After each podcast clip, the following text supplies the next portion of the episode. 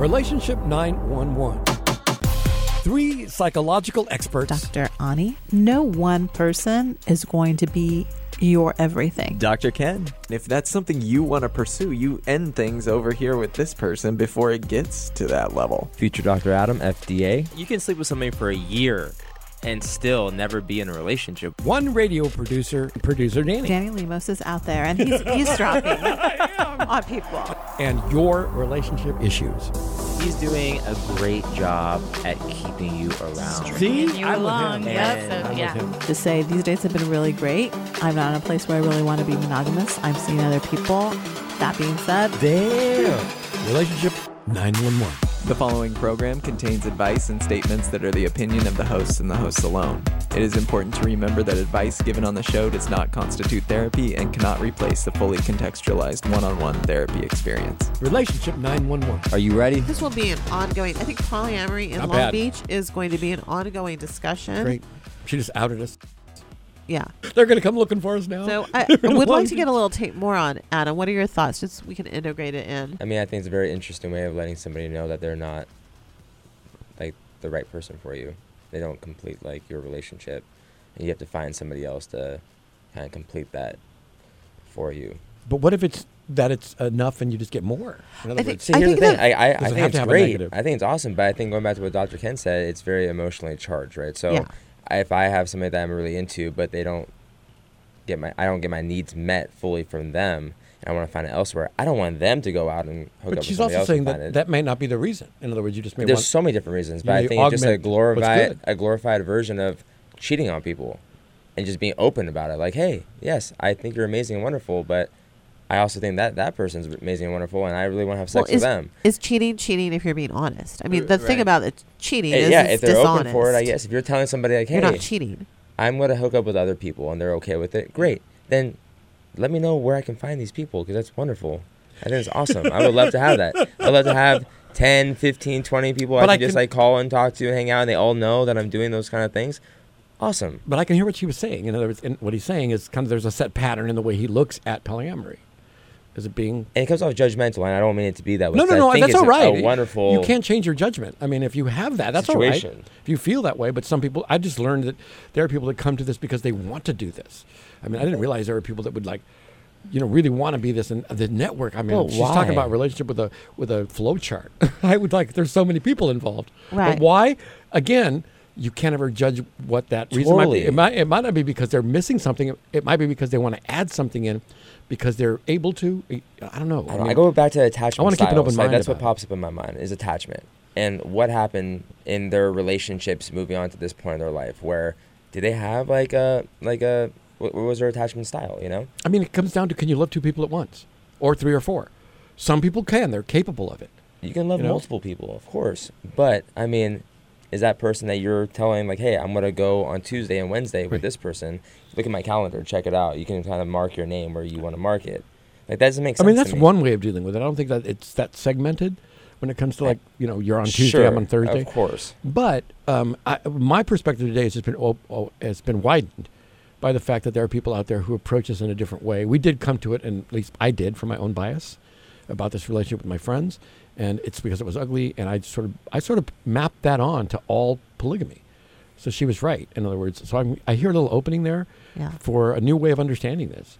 But it's interesting to hear because I can hear that we all have a judgment about it in some way or other, and I didn't I didn't know that I had that judgment until she started explaining it to I us. mean, speaking of attachment, FDA, I think one of the things that makes sense to me about polyamory is this in yoga, there's this practice of non attachment. So you live your life like a, connected to people but non attached to them. So they That's can they can come and go. It's this like Ugh.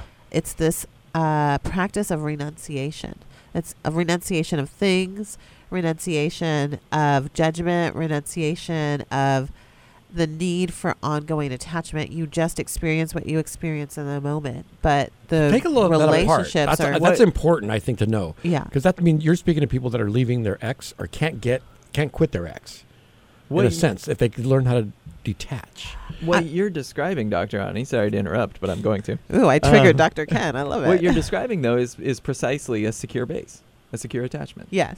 Yes. where you can you have whatever it is that Yes. that is secure about yourself. You That's know, right. we always we always uh, uh, put it on to usually like a uh, like a parental figure or something like that, but it doesn't necessarily have to be. It just has to be something that's a core, like a solid thing where you can go out, explore whatever changes in your life, and you always have that core Right. self. Right. And so I think that's the thing about polyamory and monogamy that's uh that's so interesting to me as as I grow and develop and and uh see this more in, in other relationships this idea of being secure enough in yourself that how other people are in relationship to you becomes less and less important because you're not trying to force somebody to be connected to you. Your energy doesn't go into forcing that relationship or securing that relationship. It goes into you just being who you are, and the re- what happens with those relationships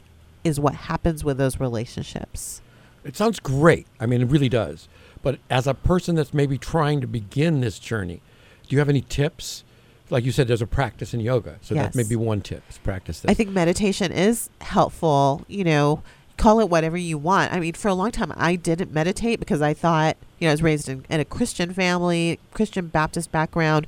So I thought meditation was like something else. And then I actually started picking up books on meditation. I'm like, oh, this is just like my daily devotional I used to have. It's just whatever you choose to focus your energy and your mind on. So I think that that does help just paying attention to yourself. You know, whatever I do on my mat when I'm doing yoga, helps feed into my own self growth. And that affects all of my relationships. So I think making that space, I know a lot of people that do not make space for themselves because of their kids need them, their spouses need them, their jobs need them, and they will not take even five or 10 minutes to do that. And that five or 10 minutes can really change your life. I think this is so important because I'm talking to people who are in that place of they can't move past whatever it is. Put fill in the blank, whether Yes. it's your ex or whether it's your job. They can't move past it. Right. And I that's what I find. In other words, is there any moment in your life when you're not connected to a digital tablet or phone that you can hear your own sense of self, Right. Your voice? Well, I started suggesting to people on Audible there are some meditations that you Yeah. can get. So it isn't just this silence, which can be super scary, but just some really kind of fun meditations that Mhm. people can listen to when they're in the car. And that can be like just kind of dipping your toe in to that form of self care. Yeah. I think that's an important thing to know because it's tough when you're. It's like I said, in theory, it's one thing, in practice, it's another. And if there can be some way of you know moving past it over time, I think that's uh, you, that's the most important part. Valuing yourself more than uh, that other person And or I, kn- thing. I know people, a lot of people that have lost their relationships because they're trying to hold on too tight to the Mm. relationships rather than take care of themselves. And it's counterintuitive, but when you invest in yourself and take care of yourself, you are more connected and attracted to the people around you. Great, I love it. Another episode. Another episode in the books. Put that one to bed. Relationship 911 is produced by Danny Lemos Creative and the LA Radio Studio. Producer Mike Stark. Executive producers Anita Hamilton and Danny Lemos. Social media coordinator Amanda Delatorre. You know you can write to us at relationship911radio at gmail.com. On social media as Relationship 911 Radio. Enjoy your week and enjoy your relationships.